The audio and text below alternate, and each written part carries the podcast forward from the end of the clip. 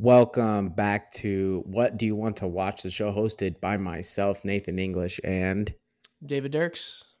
And the people that wear seafoam green pants and blue jerseys play in the Dallas Fort Worth area may not be dim boys after the pasting they received on Sunday Night Football. But David and I are still dim boys who are going to be back with another edition of What Do You Want to Watch, talking about the NFL.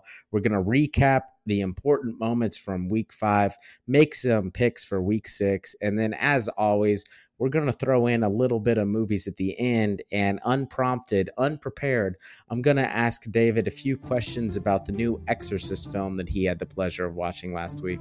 That I'm still trying to debate whether it's worth me to drive 15 minutes to a movie theater to watch it. That's how bad the reviews are for this film. So I'm going to ask David about that at the end. But before that, we got a bunch of gridiron talk to get through. So let's get into it. Yes, sir.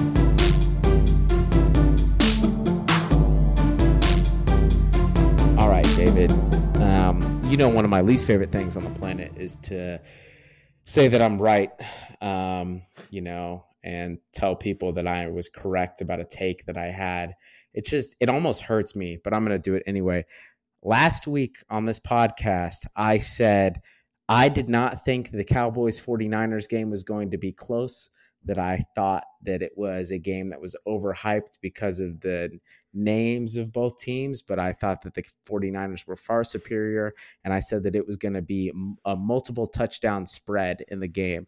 David, would you like to tell me what happened in the 49ers Cowboys Sunday night football game? The Cowboys fought hard for four minutes of the first quarter. the Niners proceeded to win 42 to 10 the Niners starters actually were benched with like I don't know four minutes into the fourth quarter because uh, it was just too much, too much to handle. So yeah, rough.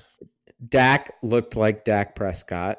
Uh, thank you for returning to earth, my my boy. Um, yeah, the the 49ers were just doing anything that they wanted um, offensively and defensively. Defensively, they were maybe even more impressive because um, they were just dominating the line of scrimmage. Their linebackers are so fast. They um, were just everywhere. And then offensively, Brock Purdy continued to make the plays that he needed to make to put this team in good positions to score on drives. And so I I I mean, I don't know um, what you actually want to put in terms of ranking Brock Purdy among um, quarterbacks in the league. But the way he is playing right now, if you had to take quarterbacks, just what they're playing at this season, how how good they're playing this season, he's got to be in the top ten, maybe even the top five, right? Yeah, I mean, I need. You must have listened to the podcast last week because I apologize, Brock, for saying that you were the weakness of this Niners team because odd timing for him to just ball out and just. I mean, he's not just dumping, you know, passes off in the flats, uh, shallow routes, like especially against the Cowboys, which is, you know, statistically one of the top defenses right now.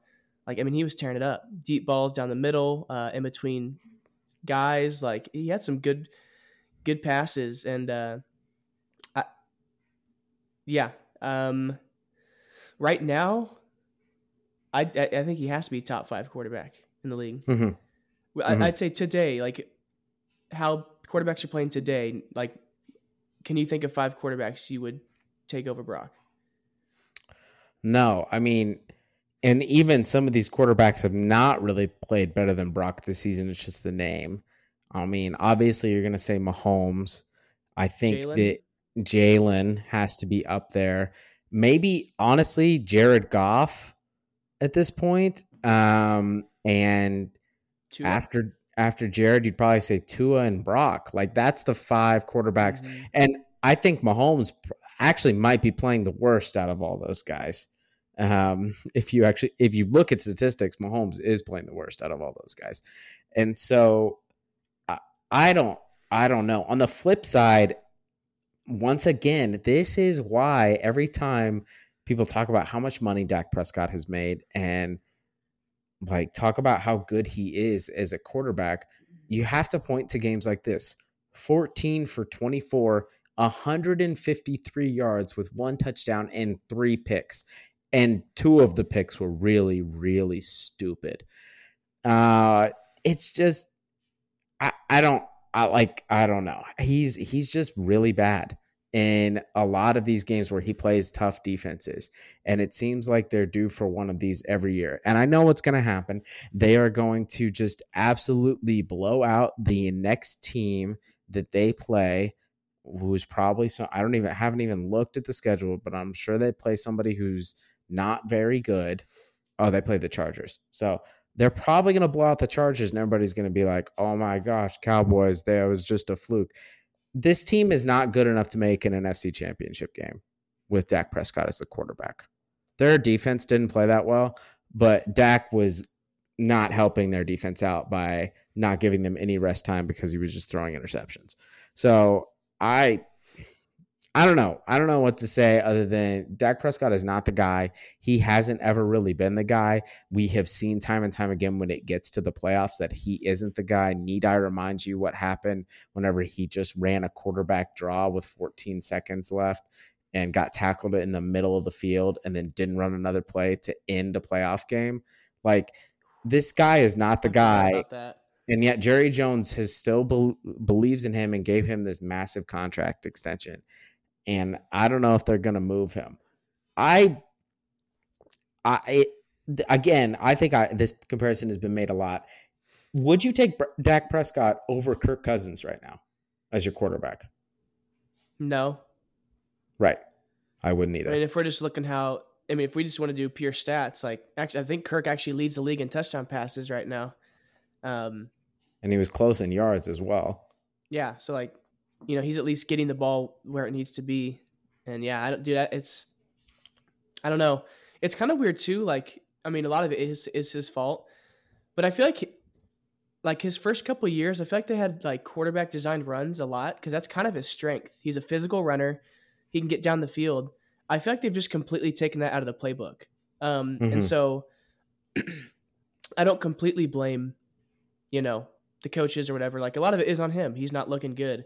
But do you think that has something to do with it? Like one of his strengths is like he's like a Josh Allen, like a physical runner, um, and can get down the field, can break a couple tackles, can get you chunk yards on a quarterback design run. And I feel like we just haven't seen that the last couple years. So, I mean, do you think that is like is that the reason? Is that maybe a reaction to the injury though? I mean, we can't forget that Dak had a yeah. horrific, horrific leg injury um, that I'm sure obviously affected him physically, but even more so, I'm sure affected him mentally as a runner, as a mm-hmm. running quarterback, which you're right is what made him dangerous. But Dak has never had the decision making skills and the arm talent to make up for it, even in the way that a guy like, I mean, the ultimate example is Cam Newton. Everybody looks at Cam Newton and sees a guy who could just run.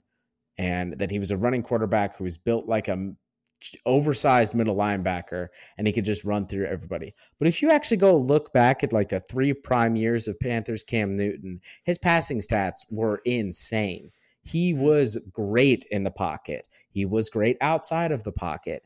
And I just don't know that Dak is really the dual threat. And I think that he can get away with it because he's had such superior talent at the wide receiver position and for most of the, his tenure and the offensive line has also been great for the Cowboys. So I think that he's been able to get away with it. But when it comes down to crunch time and you need Dak Prescott to make a play with his arm, I don't. I, I, can you count on it? I don't think so. And so I think this game exposes him. I think that um, I mean, when they play the Eagles, I think that it's going to be bad for him too, especially with the way that the Eagles' defensive line plays. Like that is a scary defensive line the Eagles have. Yeah. And so I just don't think he's good enough. I think you're right in that they've probably taken some of those plays out, and that may be what made him successful. But I don't know if he could still be that effective runner because I don't think we've really seen them do a lot of designed runs since that injury.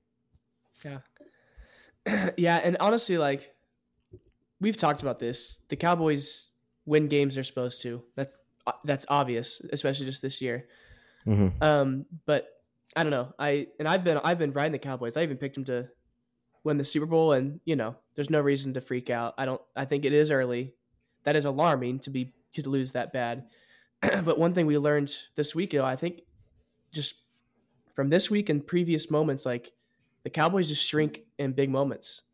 Um, Mhm. Dak's a big part of that, but I think the whole the team as a whole. I think Mike McCarthy. Uh, Yeah. I think Dan Quinn, defensive coordinator. I think the defense. Like I think, I think they just shrink in big moments. Don't know why. Maybe they feel uh, the pressure. They can't handle it. A younger team, maybe, or a team that hasn't necessarily experienced success Mm-hmm. uh, in the playoff. I don't know. I don't know what it is, but it's just very evident that uh, they kind of shrink under the spotlight, and uh, you can't have that because the games you want to win are going to be in the spotlight, and so you have to figure that out. You know. The good news for the Cowboys is that they do play the Chargers, who are banged up and also still have uh, Brandon Staley making coaching decisions. But I think that I don't know if this has been said by a lot of people before, but I think that the Cowboys are just the NFC version of the Chargers.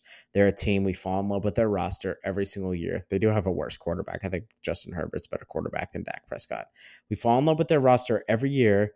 They look super impressive in games that they're supposed to win, but when it gets down to it, when it gets to the playoffs, this is a team that falls apart in big moments. The Chargers fell apart in spectacular fashion against the Jaguars, and the Cowboys fall apart over and over and over again. Normally in the divisional round, if they make it that far.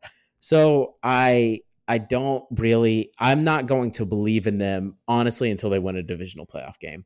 Anytime before that, I'm still going to count the Cowboys out because I have no reason to count them in.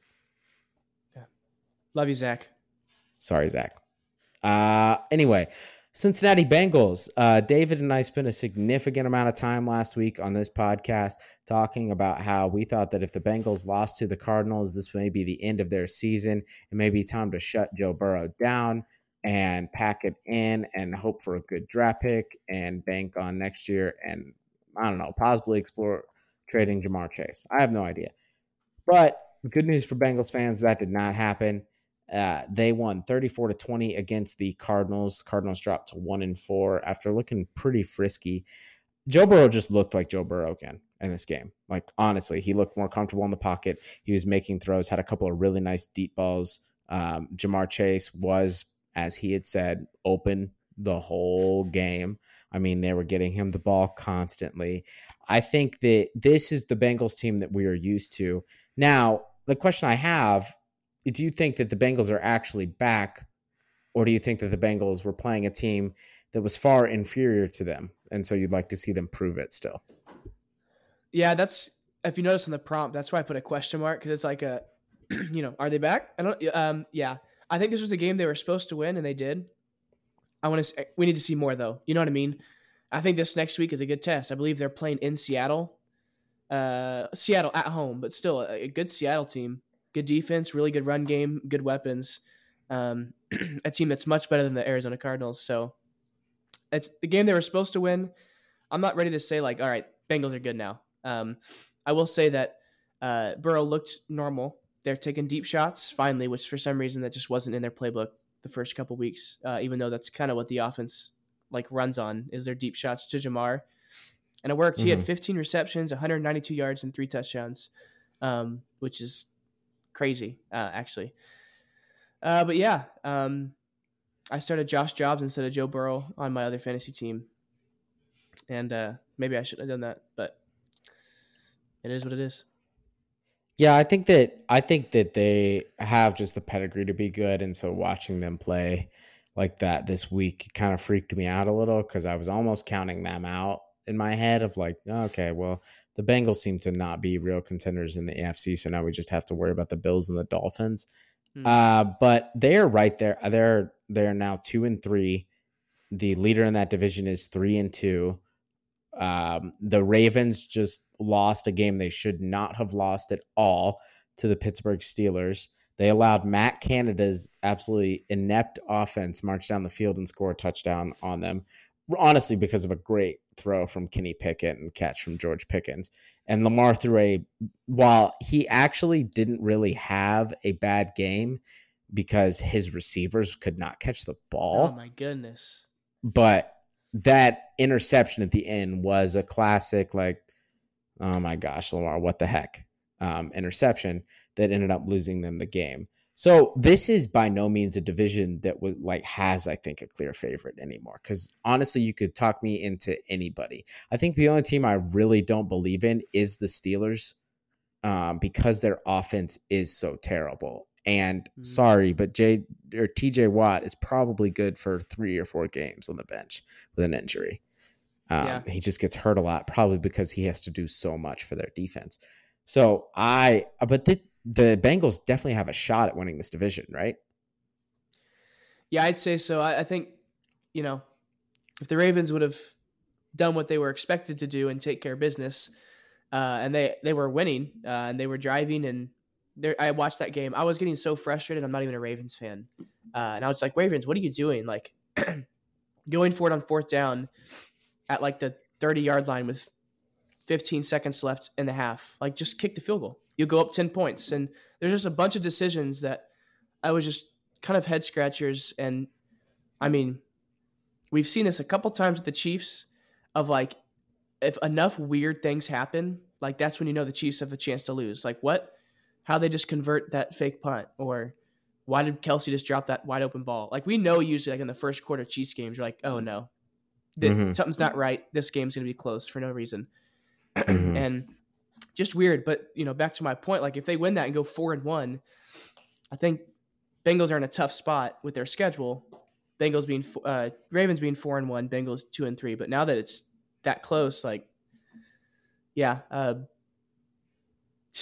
it's anybody's division. Um, and yeah, I even trust the Browns more than the Steelers because all the three the three other offenses in that division have some firepower and can move the ball, but I just don't trust the Steelers whatsoever, man. I mm-hmm. don't. Except the Steelers, who I can't even remember his name right now. Maybe maybe their offense is actually good if they just put that backup running back in the whole time because he's what sparked them. I mean, Jaylen Warren. Yeah, yeah.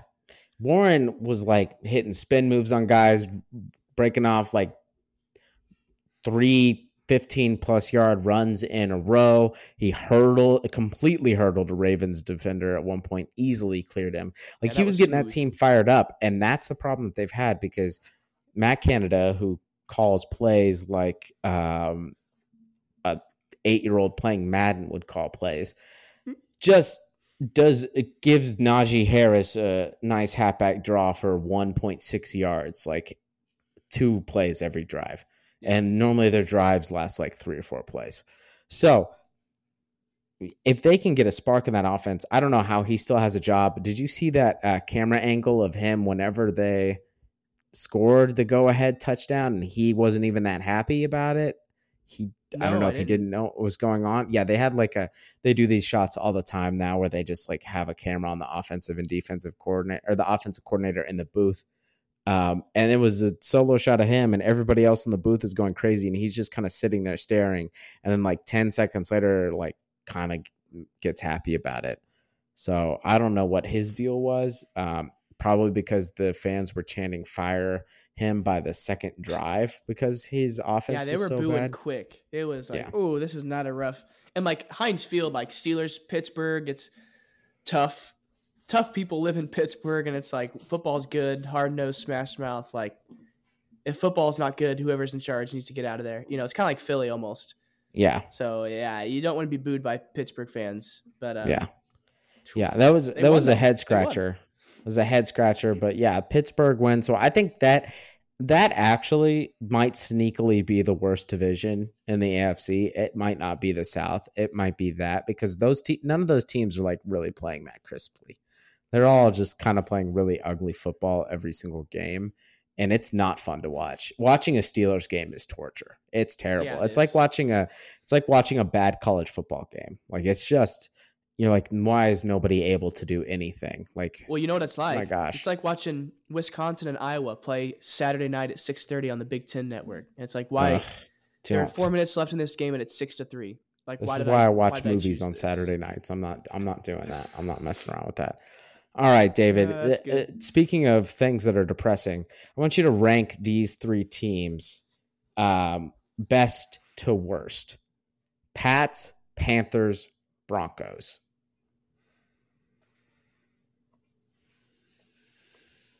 I knew this was on the prompt and I'm still struggling. Um I think I, I, I this might be bold of me. I think Pats flat out are the worst of those three. Really? Yeah.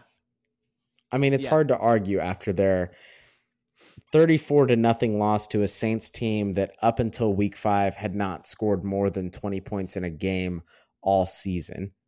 Um I It's bad, man. Mac Jones is bad. Mac Jones is terrible. Mac Jones is Zach Wilson with less media attention. Mac Jones is Zach Wilson with less impressive arm talent. I I I um I don't I don't know. It's weird. Uh I this was a day I prayed for my entire life was the day when the New England Patriots were no longer a relevant franchise. And now that I have it, it just it it's it's just kind of sad. I mean, yeah. like who are their star who are their best playmakers? Do they have anybody on the offensive side of the ball that you get excited about? Anybody?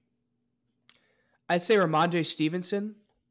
Last year, his rookie year, he had a pretty good year. He was, I mean, draft worthy in fantasy, and I even think this year he had expectations. But when everyone around you is so bad, like it's dragging you down, and he's again Mhm. not doing much. Other than that, Juju's hurt. Um, actually, I can't name another receiver because they don't have Jakobi Meyers anymore. So I actually just don't know who else is on that. Who's the tight mean, end? He's been on there for Hunter Henry. I thought they had Gesicki now. Don't they have Gesicki now? It's possible. I But mean, it's, they're it's rough. They're terrible. They're they're they truly are terrible. They have a combined three points in the last two games. Their lone win this season was against the Jets. Now they did play close to the Eagles week one. Um and at certain points in that game looked like they had a chance to win it, although I don't think anybody ever really believed they were going to.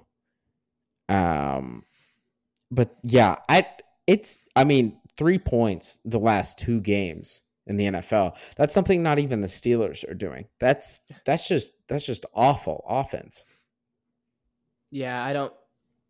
I, I want to ask this question because Mac Jones does not look good. The offensive coordinator has been inconsistent, but I'm going to get yelled at from people for asking this question. Is it a Bill Belichick problem?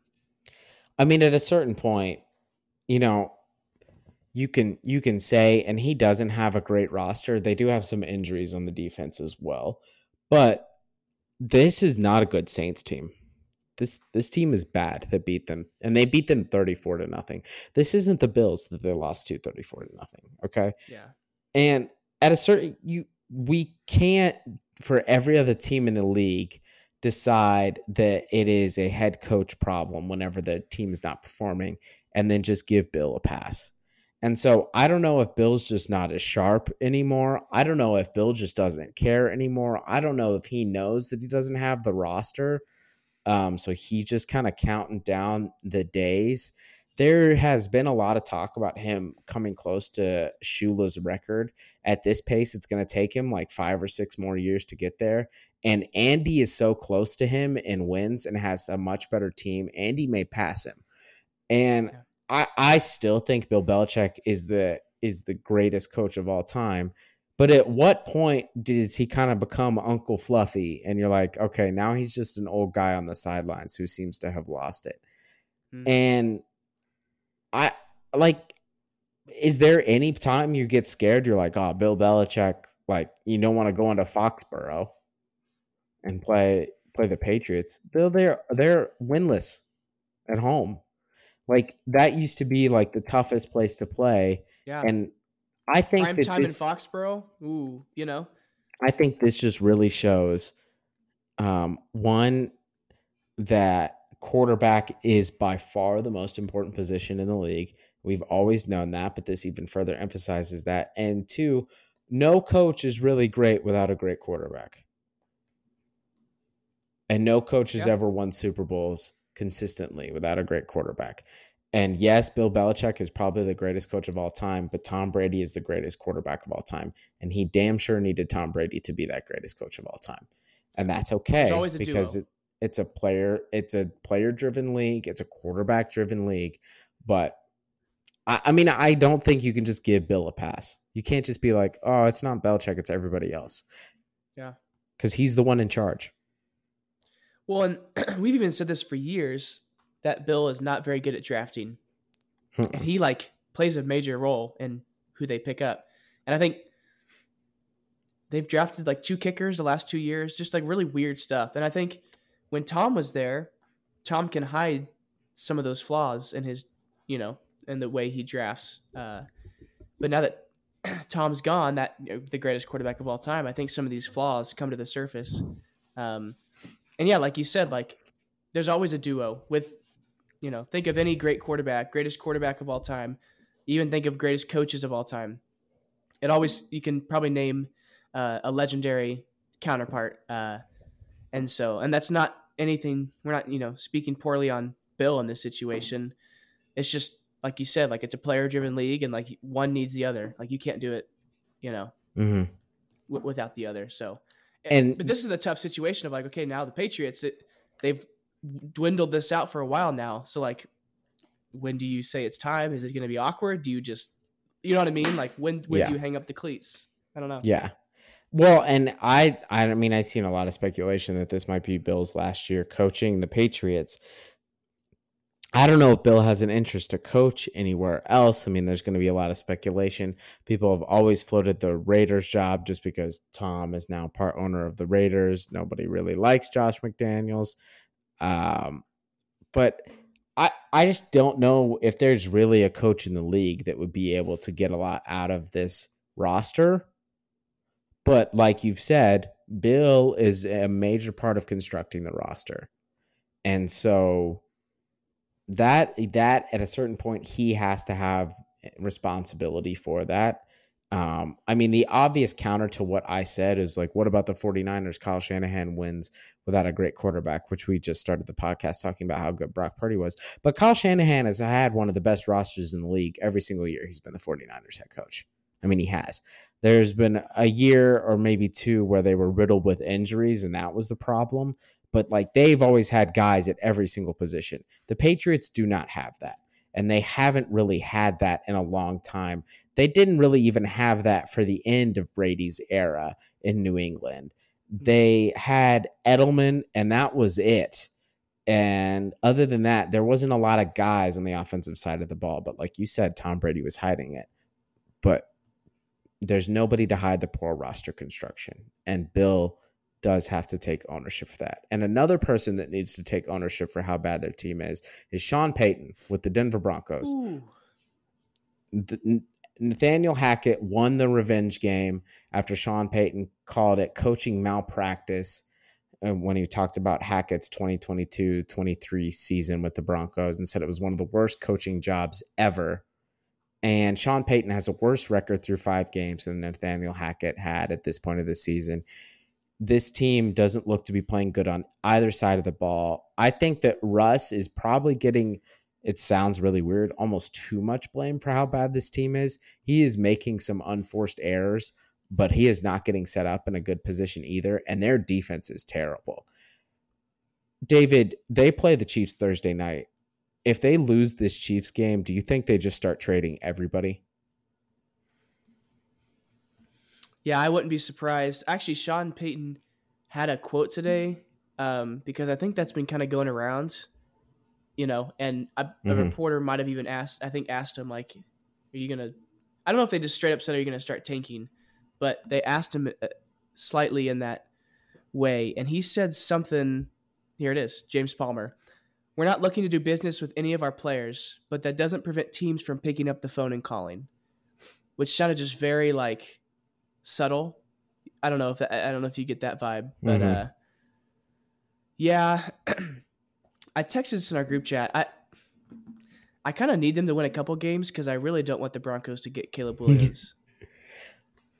I don't know though. Again, like we have seen time and time again, it's about going to the right place, and because Caleb Williams is like the best quarterback prospect we've had you, since Peyton Manning, is what people are saying. It's yeah, Zion Williamson was the best NBA prospect since LeBron James. So well, I don't know fair. if that. I'm a believer in Caleb Williams, but I think that in the NFL it's so important where you go. I don't think Patrick Mahomes would be Patrick Mahomes if he didn't go to Kansas City. Hmm. And so I I don't like I am I supposed to believe in Sean Payton that if he gets Caleb Williams, he's all of a sudden is he he's going to be good? Is he yeah. tanking to try and get to Caleb Williams? Because if that is the plan, he's doing a masterful job. But they have no cohesion, and they're they have a terrible, terrible defense. I mean, the Jets scored way too easily on them, and could have had more points if Zach Wilson was able to do any sort of clock management at the end of the first half they gave up 70 plus points in an NFL game, which has only happened one other time in league history, and that was in the 1960s. They have an awful defense. They are making every offense look competent to good. And that was supposed to be their strength. They're supposed to have guys on that end of the field, and they don't. And offensively, the play calling is not making sense either. And Sean Payton is in charge of the play calling. So if he's trying to do a tank job, great. He's doing great with that. But if he's not trying to do a tank, tank job and is genuinely trying to win games, I think you got to look at Sean Payton and be like, why are we believing in him? And the the people the owners who the people who own the Broncos have the money to fire and rehire coaches until the end of time every single season. But like you fired Nathaniel Hackett, and yes, we're only five games in, but this team is looking as bad as it has in the last five years. And the Broncos have been bad since Peyton Manning left. This team is looking as bad as it ever has. And that has to come down to coaching as well. Just like Bill Belichick doesn't get a pass, I don't think Sean Payton can either. Yeah, I completely agree. Um, it's rough. I think, like, it's gotten worse obviously as the games have gone by. But the first couple losses, like oh, you know, getting kinks out. But yeah, they just like it, it feels like they're not improving. I mean, hmm. so the Bears they gave up 28. The Jets they gave up 31. Dolphins they gave up 70, as you mentioned. Commanders they gave up 35. Like these aren't. they've actually not played like the strongest part of their schedule. Um, because they you know played those teams, including the Raiders, week one. But then it's Chiefs, Packers, Chiefs, Bills, Vikings, Browns, Texans, Chargers, Lions, uh, Chargers again. Like it's not going to get easier, and I think it gets harder. So, mm-hmm. whew, I mean, if they're giving up this many points to these teams, like, are they going to get dropped forty points in a row, three games in a row? Like, you know what I mean? Like, so, something has to break, and I don't know. Do you see a scenario in which they just continue to get blown out and the front office doesn't do anything? Like, do you really think Sean Payton's going to get fired, or you think they're just going to roll through this? No, season? I mean, I don't think there's any way after everything that they did to get Sean Payton to Denver, uh, which the Saints still had rights to Sean Payton because they he currently would have been under contract with them had he still been coaching. So they had to give up a lot in order to just get Sean Payton. I don't see them abandoning that experiment um, after just one year because of just how much time they put in. It's clear that Sean Payton does not want Russell Wilson to be his quarterback, but like I don't how much goodwill is he garnering with anybody in that locker room right now?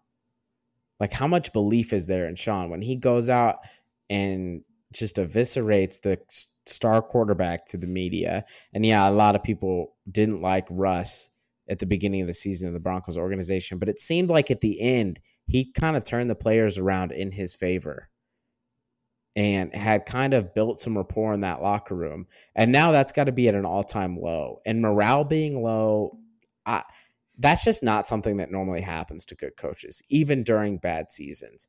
Yeah. And so I, I don't know. I don't think he gets fired, but I wouldn't have a lot of confidence that he's going to find a way to turn it around in Denver, even if he does get Caleb Williams, because who's Caleb Williams going to throw the ball to?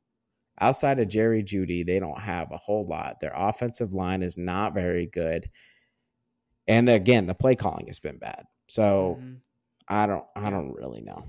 They're 45 and 74 uh, since they won Super Bowl the Super Bowl in 2015. Was that Super Bowl 50? Super Bowl 50, yes. Yeah. So they are 45 and 74 uh, from then until today. It's not great.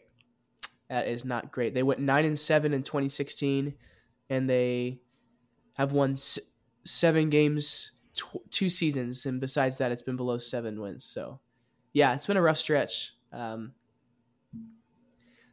you'd think it'd have to turn around eventually, but I guess as a Chiefs fan, we experienced quite the drought. So, you know, maybe not. Yeah. I don't know.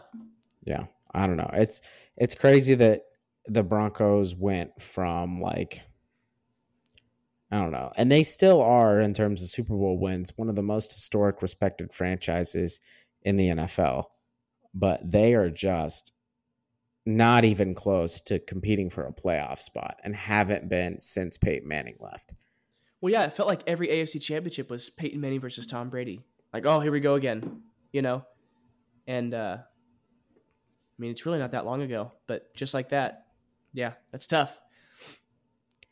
And lastly, the last other team that we talked about that I think is is also terrible, and I'm sure you agree, the Carolina Panthers, who are the lone winless team in the NFL right now, losing to the Detroit Lions Bryce Young, let's just be honest, he has not looked great.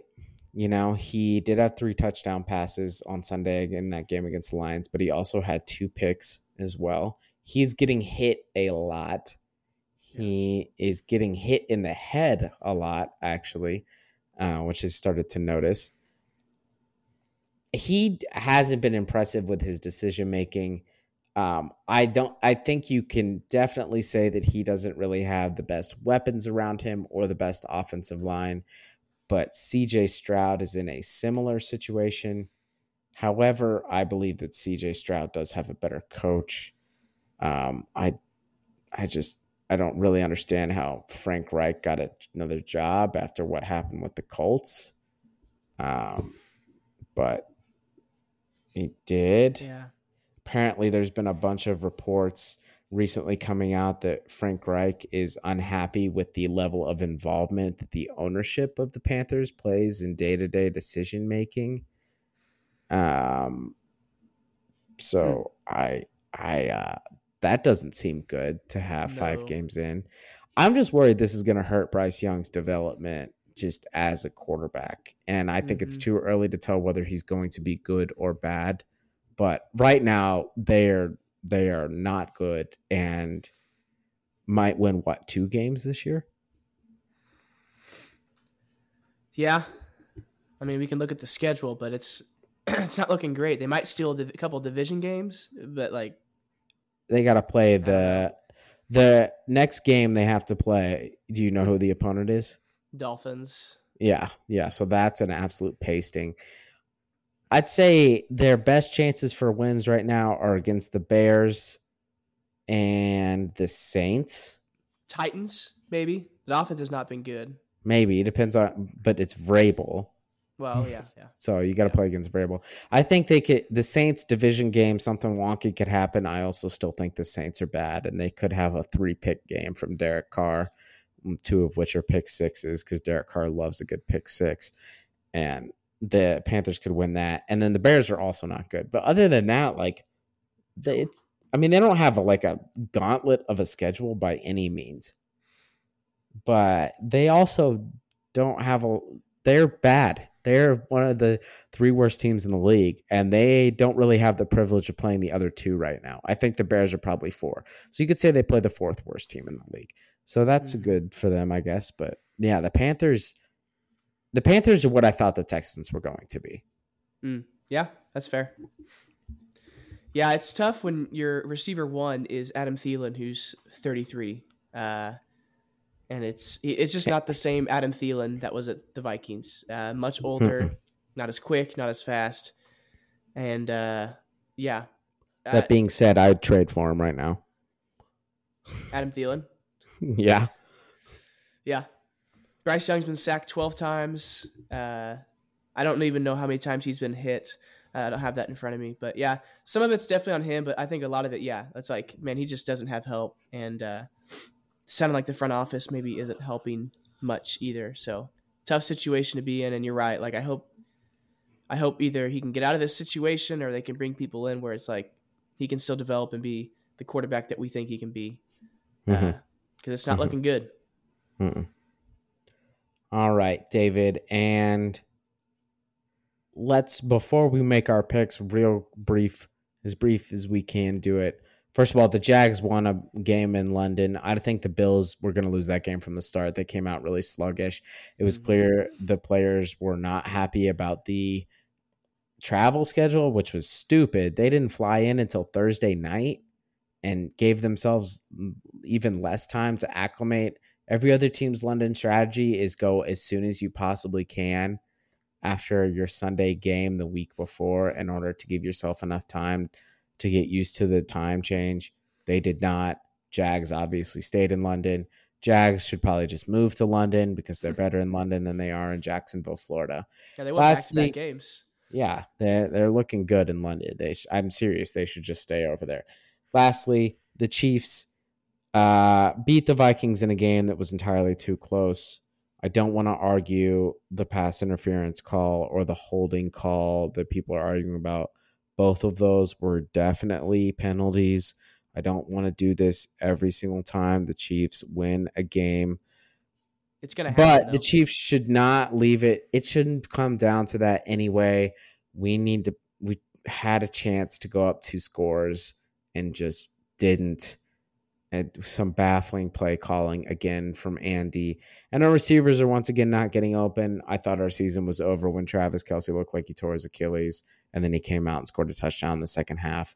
he looked the better, good- arguably, after the Yeah. injury, which is kind of crazy. The good news is that the Swifties are going to help in the fight to remove turf fields. Come on. Um, so they're and they were looks like they're able to take down Ticketmaster. So I uh, I just have the confidence that maybe they could also take down the NFL and actually have them focus on player safety. I don't know. I don't feel great about the Chiefs despite us being four and one. That's really just what this team has been like all year. The only game that has felt good was the Bears game. Every other one has been either way too close or just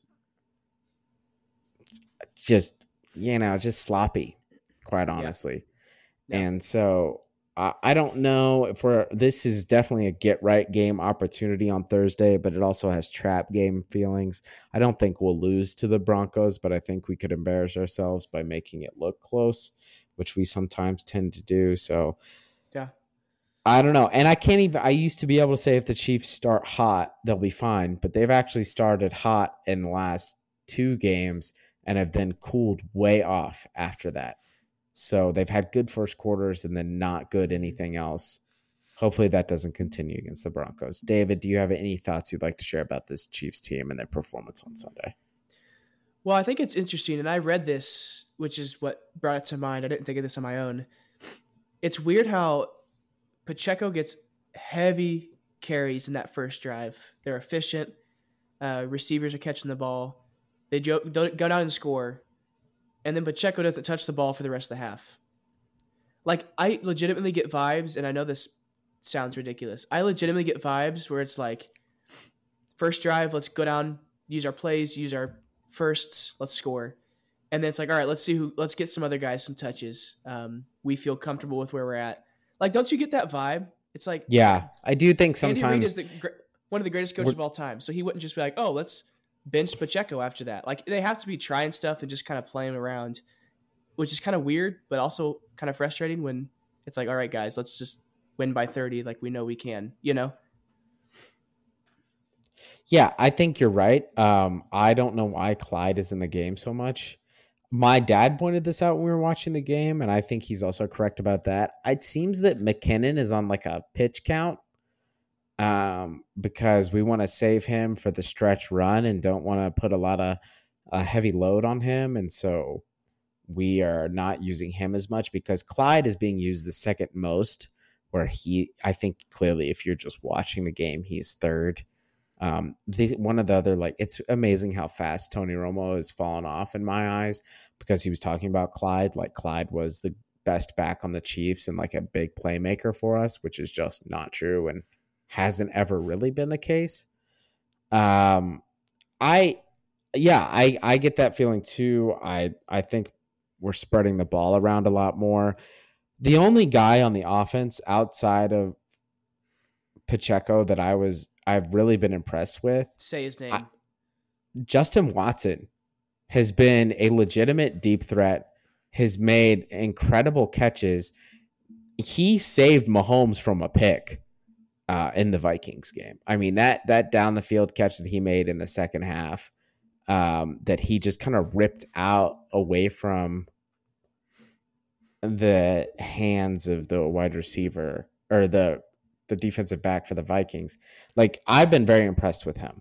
Um, and I hope we continue to use him as a deep threat. Mahomes' deep ball has not been as accurate as I would like to be, like it to be this year. But I think the separation stuff is still true. I think we're having receivers trouble with separation, and we were clamoring for more Ross touches. He had one great sideline catch, and then had two pretty bad drops um, that he definitely should have had completions on. And so I think they were still trying to figure out the wide receivers. What's concerning me is that it's already it's going to be week six, and I still don't really feel confident in any of those guys. And I don't. It didn't seem like Skyy Moore was getting a lot of touches. We threw to Kadarius a few times. He had a couple of okay plays. One nice run where he breaks tackles but like we're not getting consistent production out of any of those guys. And every time it gets to halftime, we're seeing Mahomes has 11 completions to nine targets or something, nine different targets, which is fine that he's spreading the ball around, but I want him to have a guy.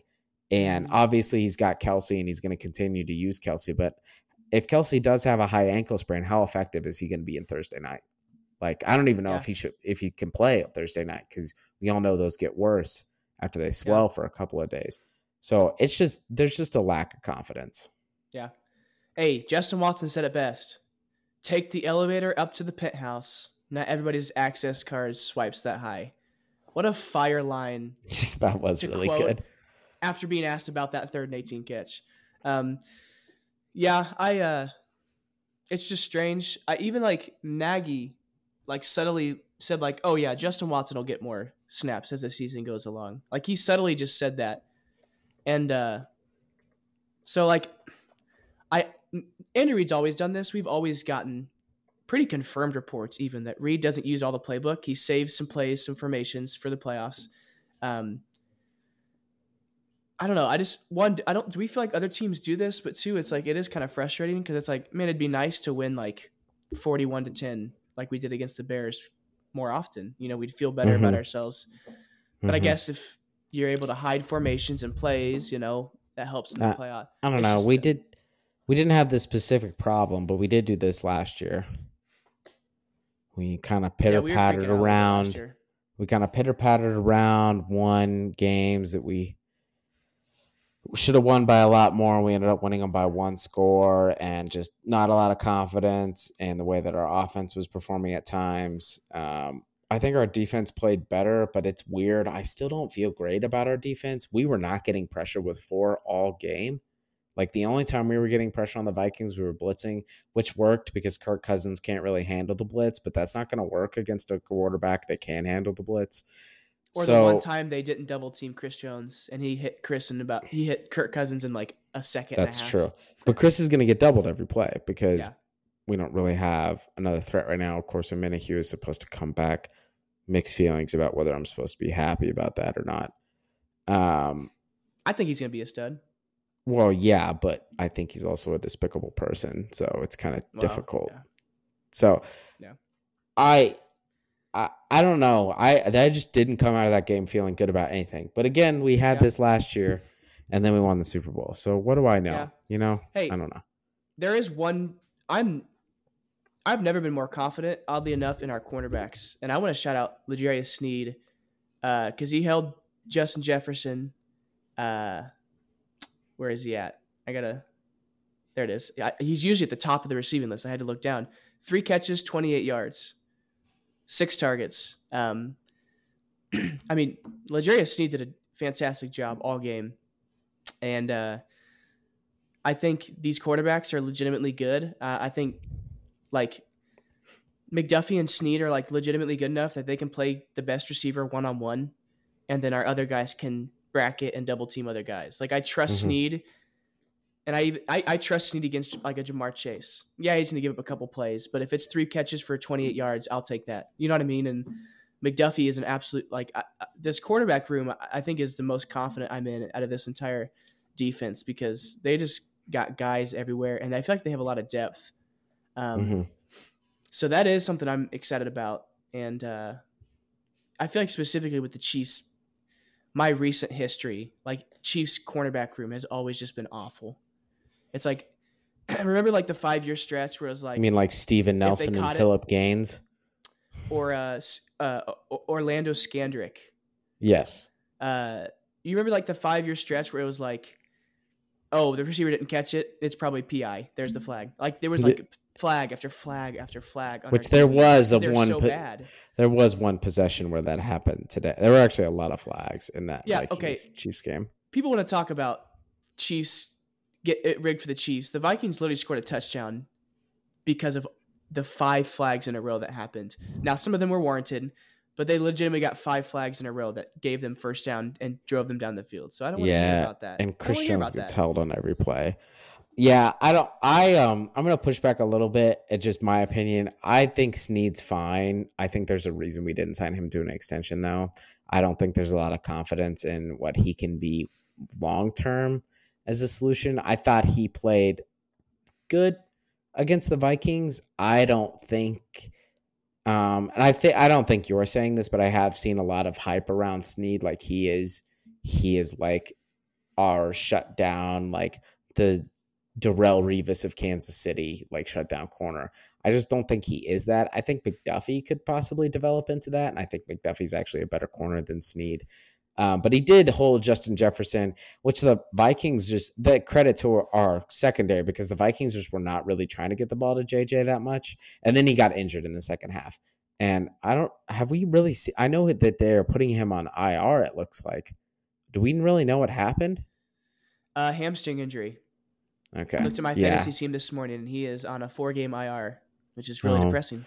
Oh no! If you can insert um, the small violin that I am currently playing with my fingertips into the audio of this podcast, I would really hey, appreciate it, David. You just um, don't be mad at my success, brother. Yeah, I've I've decided I'm not gonna. I only care about my survivor pool right now, which I'm still in. So, of the three fantasy leagues that I'm in, all of my teams are riddled with injuries and not good. So I'm hey, just done. you can't don't pull this because 2 I'm years ago it. you started like one and six. You snuck into the playoffs and lost in the championship game at like one game over 500. So I don't want to hear that like, oh, uh, my team's horrible. That, you know. my team is horrible, and I'm officially done chaining my own team for the this uh, fantasy season. So sorry. Reverse um, there all right, David, we're running on an, almost an hour of this podcast, and we've yet to make any picks uh, whatsoever. So we should probably hurry up and do those. Um, all right, you went two and two last week. I went two and two last week. You have the current overall lead, fifteen and five to my fourteen and six. Who is your favorite favorite this week? Ooh, honestly, there's actually quite a bit of games to choose from. Uh, yeah I what there's like 14 and a half, 13 and a half, uh, 10 and a half. So you really can't go wrong. Uh, I'll stick with the hometown team. I haven't picked them in a couple weeks. Uh, give me the Chiefs at home against the Broncos. They're favored by 10 and a half points. Thursday night football on Prime Video. Uh, yeah, I'll pick them. But this does feel like a weird game. I don't know. Just weird vibes. Yeah. Weird vibes. I think you're you're definitely right about that. I don't. It does feel trap gamey to me, but I still would. I still think they're going to win. Um, personally, I am going to go with the Bills over the Giants, which is the other massive line. This week. The Bills are favored by 14 and a half against the Giants. Um, which the Giants is the, cover? This is the Sunday night game. Um, no, I don't think the Giants cover because, well, actually they might because Daniel Jones is not playing. It is Tyrod Taylor because Daniel Jones is out with a neck injury. That might actually help them, although I don't really know. Tyrod Taylor, you could have convinced me was like good backup like four years ago, but I don't know about now. Um, I just know that I'm not going to believe in the Giants at all. I think the Bills cream them. Uh, the Bills, one thing they do that I wish we would do is they just they just destroy bad teams. They Mm, mhm. and I think they're going to be looking for some revenge after just what happened in London. So I am going to go with the Bills over the Giants. Yeah, if you David- have Josh Allen, you got to start him in your fantasy team because he has that classic up down up down each week. Last week was a little bit of a down week, so Yeah, be he's looking going for to be four up touchdowns. at least four four passing touchdowns, probably adding a rushing touchdown as well, and maybe benched by like the or be you know taken out by like the I don't know eleven minute mark of the fourth quarter. Mm-hmm. So, David, favorite upset? Who you going with? Or I should say upset. Upset. I don't know. You know. Um. I'm going to avoid this game because I think you're going to pick it due to recent conversations. Um, hot take. I'm actually changing mine last second. Give me Seattle to Ooh. beat Cincinnati on the road. Cincinnati's favored by three, so they got the home swing. Uh, playing in the jungle, I think is what they call it. And uh, I like the Seahawks team. They're two and zero on the road this year. Um, I think they got a pretty good team. So, come on. All right. I- I'm now just spending a lot of my time trying to figure out what game you think that I. Stop. You know. Especially what, the conversations we just had. Oh. Not well. Oh yeah, you're right. I'm gonna take Panthers over the Dol No, I'm kidding. Oh, I, I Uh, missed that game. That's another 13 and a half point spread. Oh my gosh. Yeah.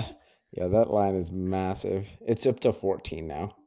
Jeez. Um, I'm I'm truly baffled, David, by what game you were trying to get me to pick here. I have I I don't know. Pick what you're uh, going to then, and I okay. think it'll line up. I'm gonna I'm gonna go with Texans over the Saints. Hmm. Um, I think that the Saints are bad. Um, and I think that that line is because the Saints won by 34 over a team that is the worst team in football. and so uh, Yeah. I'm just going to go ahead and take the Texans to win against the Saints. David, I guess you're welcome to take the thing you thought I was going to pick in wild card. So go ahead. I'll save it. We'll wait. We'll wait for that one. We'll put that in the back pocket. Okay. Um, I got two wild cards. Uh, My first one, I'm going to take a gimme, and then the next one, I'll do a difficult one. So, uh, give me the Dolphins to beat the Panthers. Um, yeah. I do. I need to say anything else? Panthers 0 and 5. They're 0 and 3 on the road. Dolphins playing at Hard Rock, favored by 13 and a half. You said it's up to 14 now. Did the Dolphins get 50? Do you think they get 50 in this game? I do. I don't know. I watched this game against the Giants, and they kind of looked upset. Like they were winning 31, you know, 31 16, and they just kind of looked not happy with how they were playing. Uh, so I think they do. Because, yeah, I, they're- yeah, they will. Start your Dolphins players in your fantasy lineup. Yeah, that's also. But you should just be doing that anyway. Well. Um, I'm going to take a gimme too. I'm going to go 49ers over Browns. Uh, I just don't see a way in which the Browns offense can compete with the 49ers offense, especially. Well, actually, I just don't see a way the Browns offense can compete with the 49ers defense. So that's that's pretty much what it boils down to. So I'm going to take that. Browns all off a bye week though. I mean, Oh, wow. Yeah, we all know the stats of Deshaun off a bye. Deshaun had the longest bye ever, and he sucked afterwards. that's funny. It's actually really funny. So, uh, David, last wild card pick. Again, you can take the thing that you think I'm going to take that I'm clearly not going to take because I have no idea what you're talking about. I uh last week I made this promise to myself, and I'm gonna break that promise. This isn't my pick. I'm just elaborating. I said any team that the Patriots are playing for the rest of the year, I'm picking the other team. I'm gonna make an exception with this week because they are playing the Raiders, and I just I ain't, I ain't trusting that. But besides this week, you can count on me picking the team to playing the Patriots to uh to win. But yeah, I'm avoid I'm avoiding that Raiders game this week. Uh, to be honest, I thought you were picking the in your upset. I thought you were gonna pick the Chargers to beat the Cowboys. Dallas is favored by two. No, because I think this is the kind of game that the Cowboys win because Brandon Staley makes a dumb decision, and then the Cowboys win this game like twenty eight to twenty seven because Brandon Staley goes for a fourth down when he should kick a game winning field goal, and then people are like the boys are back, and they beat like two more bad teams, and then have to play the Eagles and get absolutely annihilated, and then people are like, what about them boys? and we just do this cycle over and over again until they end the season at 11 and 6 and lose in the divisional round at home. Uh, you you have that figured out, bro. Yeah, it's something we've seen many times. So hey, Yep. uh, give me the Cowboys to win.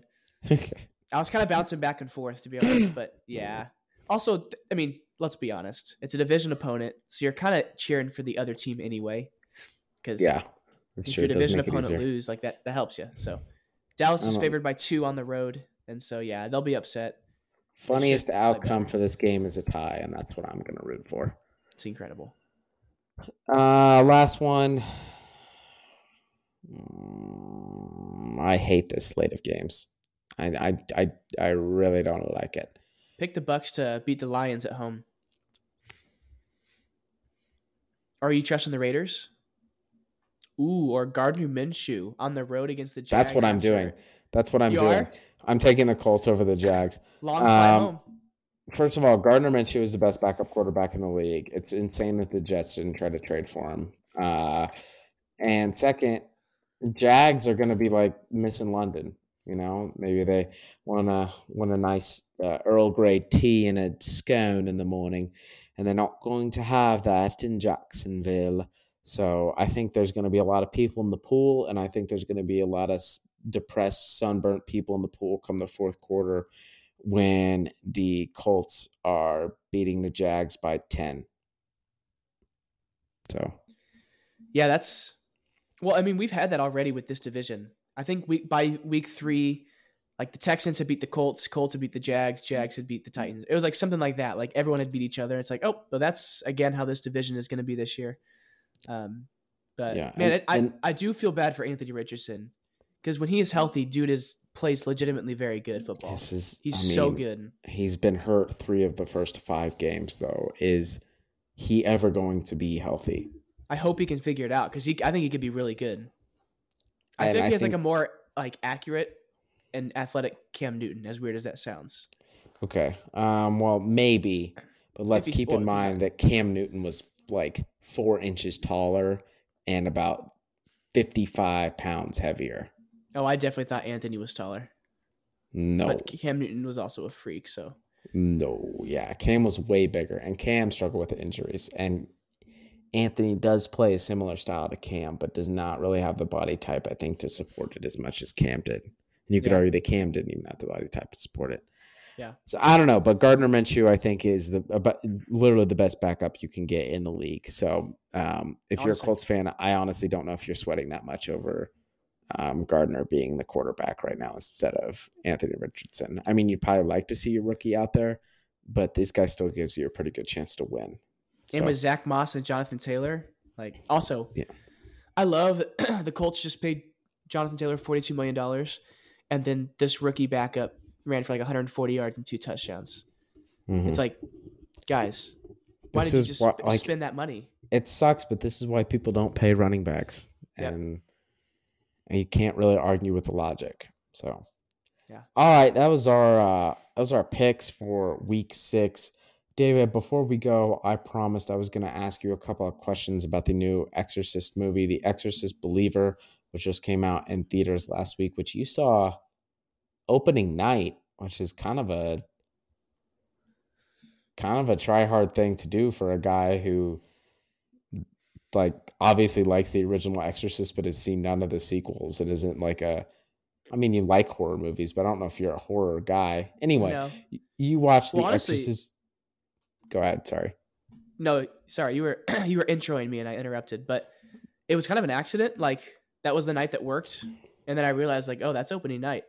Um, so yeah. So What do you, what do you want to know gonna- about it? What are your thoughts? Yeah. First of all, I want to know you watch it. I'm sure at the hangar, right? In Regal. It oh, wasn't you watched it in St. Joe. At the time, I couldn't see the hangar, and we bought tickets early because I was like, oh, it's opening night. Okay, You know, Might it might to- be full. How how full was the theater? I think there are about ten of us in the theater, actually. Believe it or not, Hmm. and there was only one theater showing it.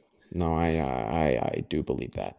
Um, the next question I have: Were you scared at any point during this movie? There were a couple jump scares that got me, um, like one, maybe two. Um, but I also didn't get the vibe that they were trying to do jump scares. I mean, there were. I'll say this: the couple that they did, I thought were effective. Um, but you know, the Exorcist franchise isn't really a jump scare franchise.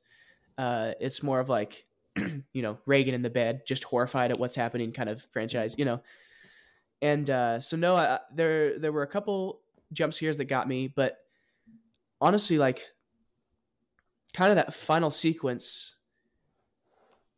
i i realized this like halfway through but like my heart was actually beating pretty pretty heavily like i could feel my heart beating pretty fast uh, it was Mhm. pretty intense at some point um and uh yeah I, I won't say any more about that but uh yeah i think there are times i got i got jumped you know a little bit and uh heart was beaten.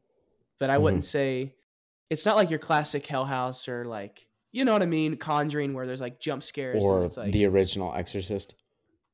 yeah. Whereas that's not even a jump scare, but it's like still hard to watch in that it's like so- this is just- horrifying.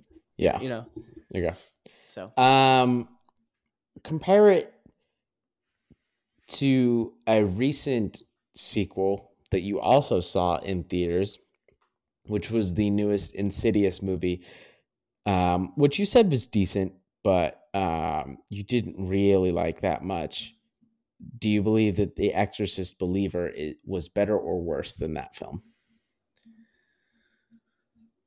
I think I liked this more than Insidious. Okay. Um, it was actually a good measuring stick. I was throwing at my 2023 ranked, and I was like, like how does this step? How do I compare this to Ant Man Quantumania? You know, Mhm. Um, but I was like, oh, there's Insidious. Yeah, I think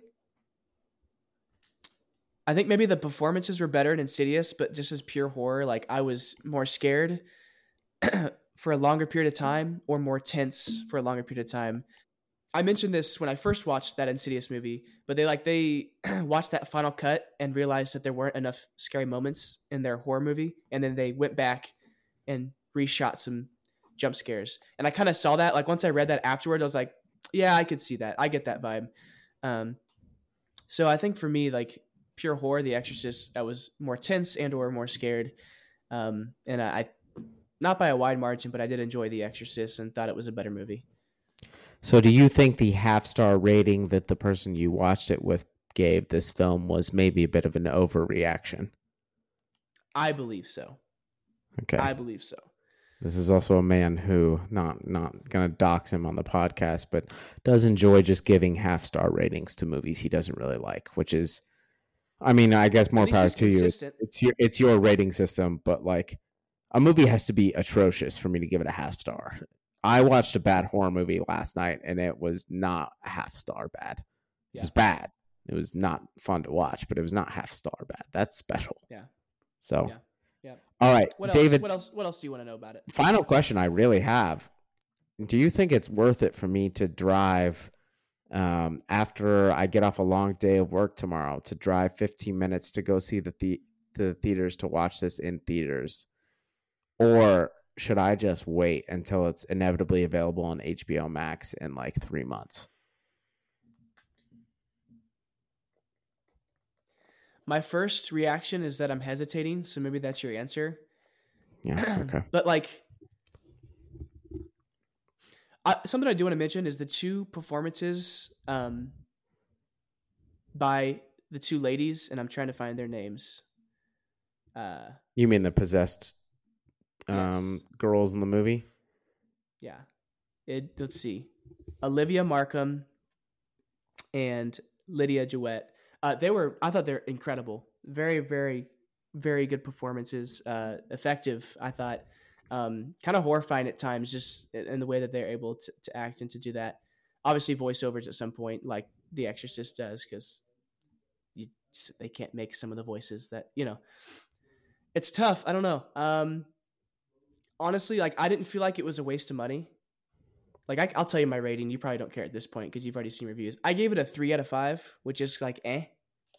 But like I didn't feel like I wasted money. I was like, oh okay, there are some effective parts in that, but um, uh, yeah, I am hesitating though. So I, you know, bag all that information up and and chop it together into a Okay. you know answer of, of what you're gonna do. And I don't know. I, I don't know how to help. you.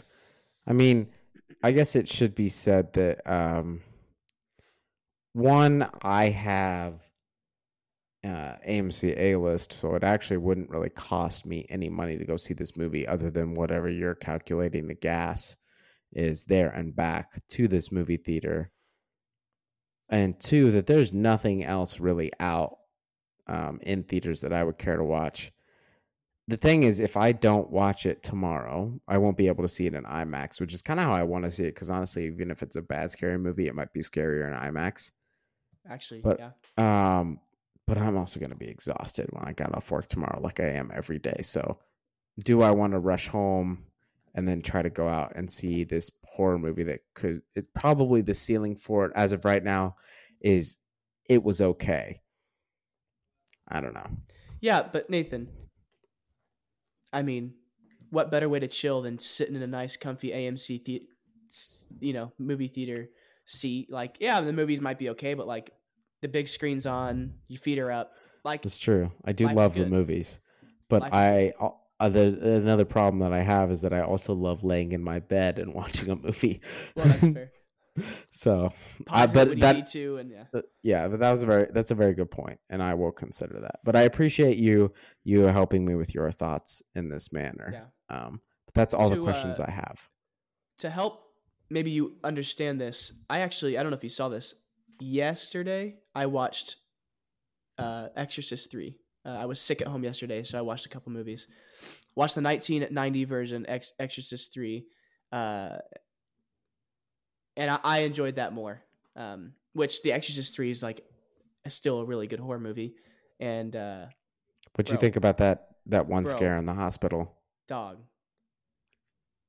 I already thought they got us with that initial one. I was like, oh, that that got me. I jumped. I was like, all right, you sneaky little.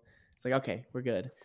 And then that just the way they, yeah, that was my You- review. I was like, that jump scare though, you know. You don't even need to see the whole movie if you're curious. Just look up um, the Exorcist 3 hospital scene. It's better if you don't know it's coming, obviously, but I'm sure that's going to be the one that pops up.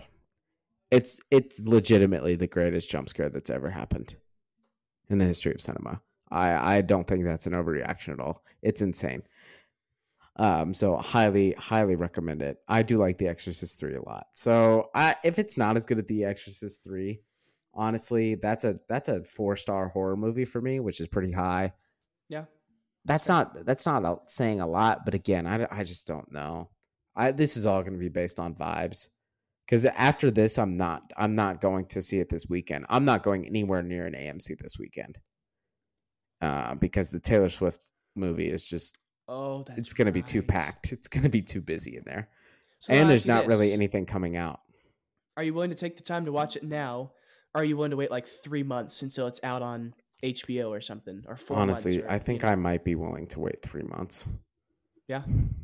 I don't know though. We'll see. We Yeah. we will see how I'm feeling. depends on the work work day, I guess. yes, that, that's that is very correct. Nathan, real quick, we're now that we're on the topic. Uh, any any other horror movies in October that you've watched that are worth mentioning? You don't have Um to mention I've- all of them, but just a couple maybe that were like, "Yep, that." I mean, uh watch the movie Scream if you ever heard of it. Mm. um, that I really really enjoyed. The only other, I mean, I I have watched rewatched quite a few horror movies, but I haven't really watched any new ones. The only one that I think was really worth anything, Prince of Halloween? Darkness. Oh. Well, Halloweentown was really spooky. I was very scared. Prince of Darkness is a 1980s John Carpenter movie about what if a research team finds um, a liquid version of the devil in a in a church, in an abandoned church, and then has to try and prove that the devil is real using science. The whole time, this liquid version of the devil is escaping and wreaking havoc. It was entertaining. It wasn't like I wouldn't say it's anywhere near John Carpenter's best, but I, I thought it was idea. decent. So yeah, and it was a really good premise for a movie. So maybe check that out. It's on Peacock if you have time. It's called Prince of Darkness. Um, but other than that, all the horror movies I've seen so far in October have been re-watches. Um, I would like to say that the 2018 remake of Halloween, directed by the same person who directed Exorcist Believer, I think is complete and utter boring crap for the first third of it and is an excellent more horror movie for the last two thirds. So mm. do with that what you will as well. I'm gonna have to revisit that. Is it on HBO? Um, no, that one was also on Peacock, I believe. There's, a, I think all the movies are just on Peacock this year. It's quite a few. Because speaking of, of, which, Sophie and I have just finished rewatching all of Jordan Peele's movies. We just watched Nope tonight. First time watching that since watching it in theaters. Dude, wild movie. Um, that is absolutely a movie that was better on rewatch, which is really nice feeling to have. mm, that's good. That's good. Really enjoyed it. Understood a little bit more, and I was like, ah, you know, just putting pieces together. Forgot about a couple scenes that were pretty horrifying. And I was like, oh, that's terrifying. So when when Jean good. Jacket swallows the people, and there's yeah, yeah, yeah, yep, yep, yep. Um, also, what's funny, like lowkey, the scariest part of that movie is when he's getting pranked by those kids, and they're like those little alien things are like moving in his stable, and it's like, yeah, what I, is that? I yeah, I did not like that whenever I watched it the first time. Um, so yeah, we watched Us. Nope, I talked about Carrie last week, and we've talked about the Exorcist movies. A movie that I've not brought up, that I have not watched, that I watched yesterday, and I watched at 10 a.m. for a reason. I watched Rec, a found mm. footage Spanish film. Uh, that came out in 2007. Bro. Just I told you. I told if I you. describe a movie in one word, it's just anxiety. I think is what I, is one of the the main word to describe it. Mm-hmm. And uh, I I caught on pretty quick, as probably many did. Like, oh yeah, okay, I get I get kind of what's happening. But at the end, though, I was like, oh, okay. Um, and I don't want to spoil it. I know it came out 16 years ago. Um, yeah, and so, but it's good. It's on uh, it's on Prime Video, and uh, very effective. And I, I left that in my review. I was like, I'm finding that like low budget found footage horror movies are like the most effective horror movies for me.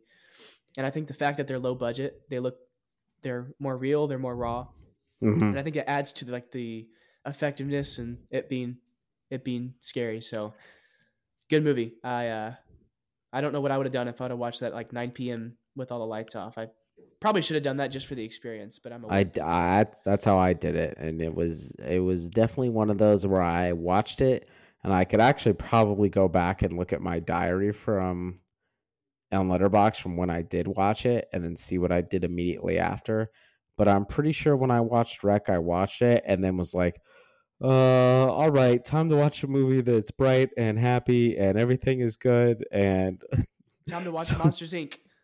Yeah i honestly genuinely could have been something like that because i was like so freaked out after watching Rec.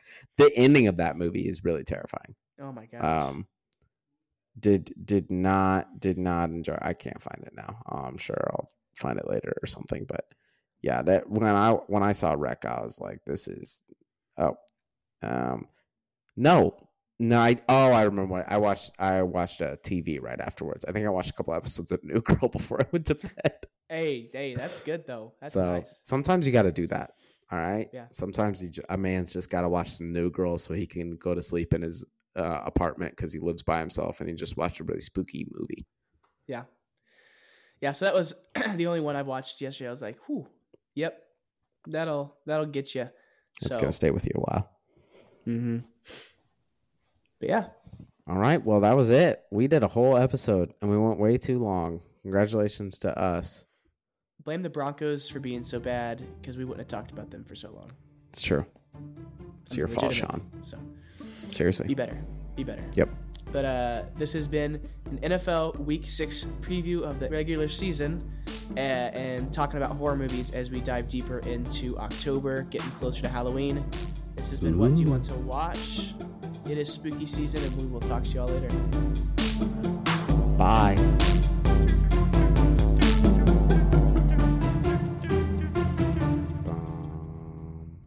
Yeah, okay. Seriously, bye.